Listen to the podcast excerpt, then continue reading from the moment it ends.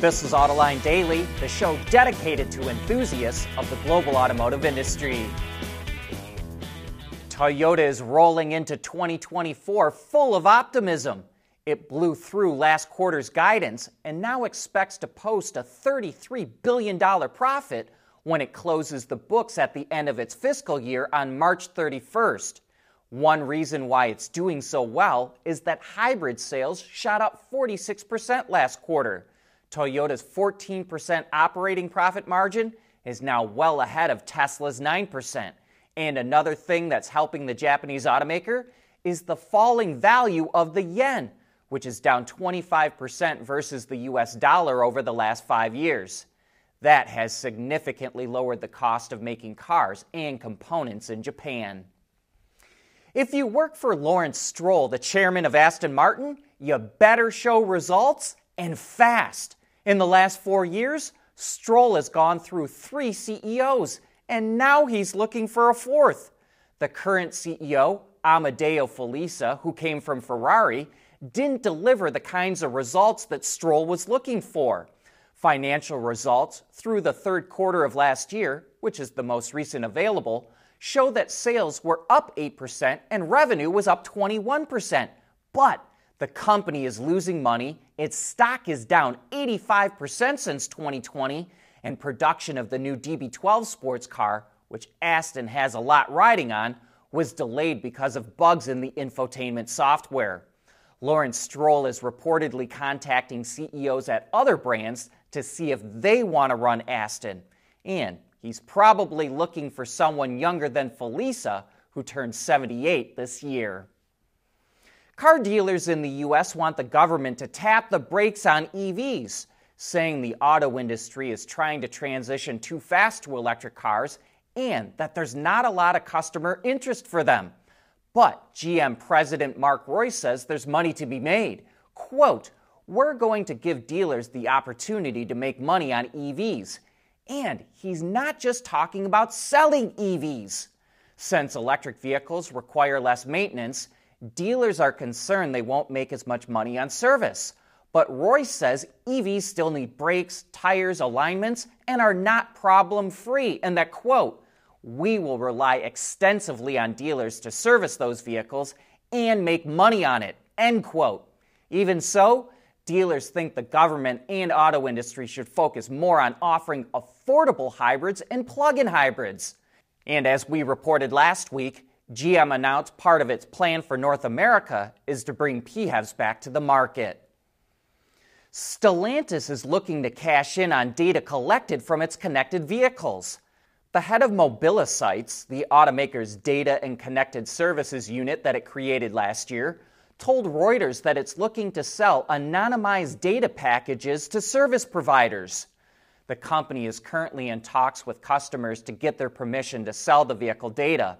The types of data it could sell includes info on how an EV's battery status changes in different road and weather conditions, or assessing road conditions to determine where repairs are needed. The company also says it's open to making data available to researchers and government agencies. Traditional automakers are scrambling to find new ways to bring in more revenue, and selling data has really caught their eye.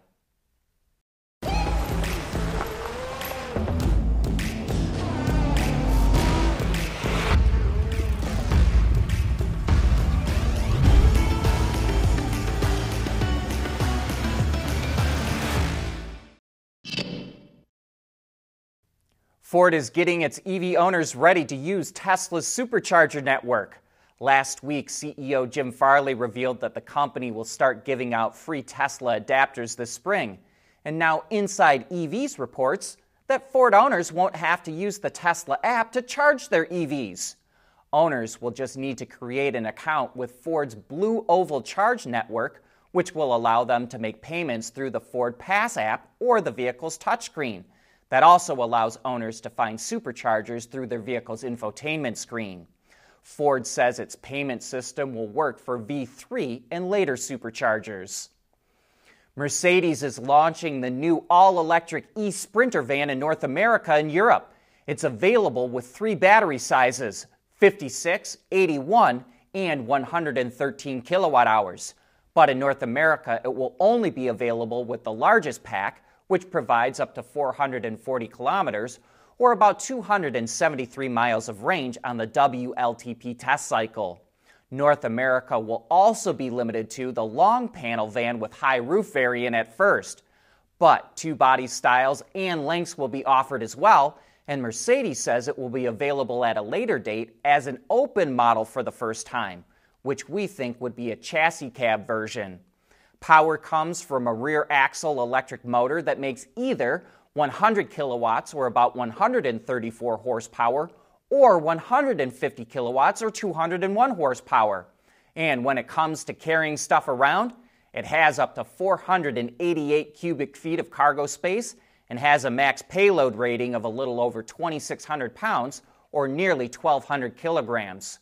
Pricing for the less powerful version in the U.S. starts at just over $74,000, including destination, while the 150 kilowatt version starts at a little over $77,600.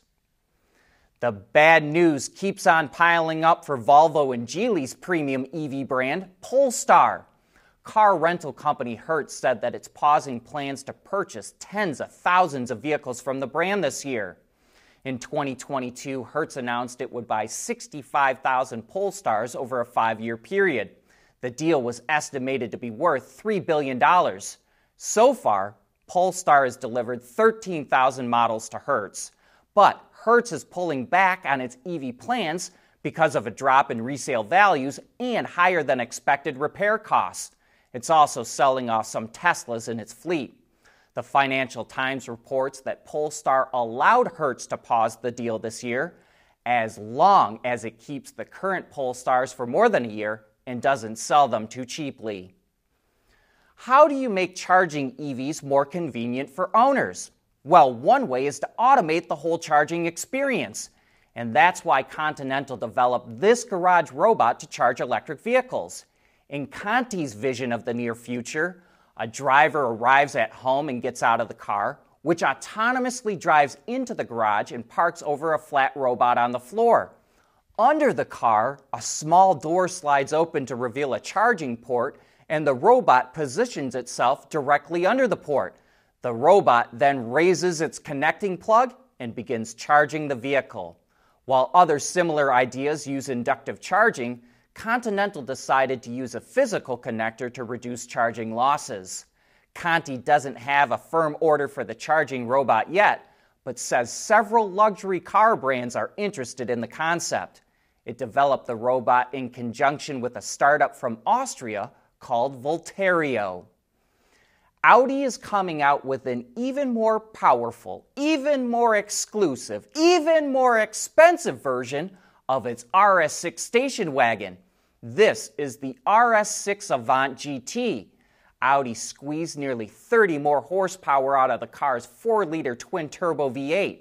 It now makes 463 kilowatts or 620 horsepower, and it will do 0 to 100 kilometers an hour in 3.3 seconds.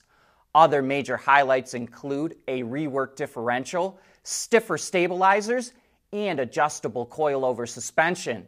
It also features unique styling inspired by old Audi rally cars, and it drops a few pounds thanks to a carbon fiber hood and front fenders.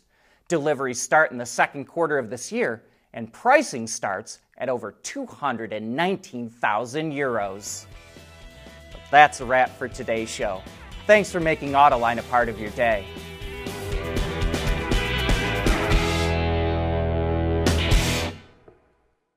Autoline Daily is brought to you by Bridgestone, solutions for your journey.